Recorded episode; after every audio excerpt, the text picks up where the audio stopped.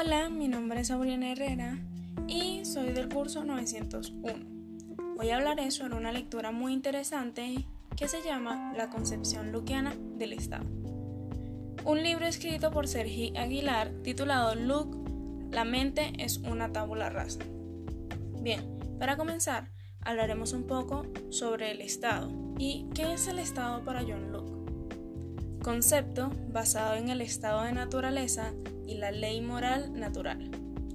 Tenemos entendido que para Luke el estado de naturaleza es caracterizado por la libertad y por la igualdad de todas las personas, aclarando que podrían estar así hasta que puedan decidir o tomar decisiones que incluyan la política en una sociedad. ¿Y cómo sabemos qué es el estado natural? Pues resulta que hay una ley moral que regula y se impone a los hombres con ausencia de todo Estado y legislación. Hay muchos más puntos de vista del señor John Locke, como puede ser el derecho natural de propiedad privada, los orígenes de la sociedad política, entre otros muy interesantes.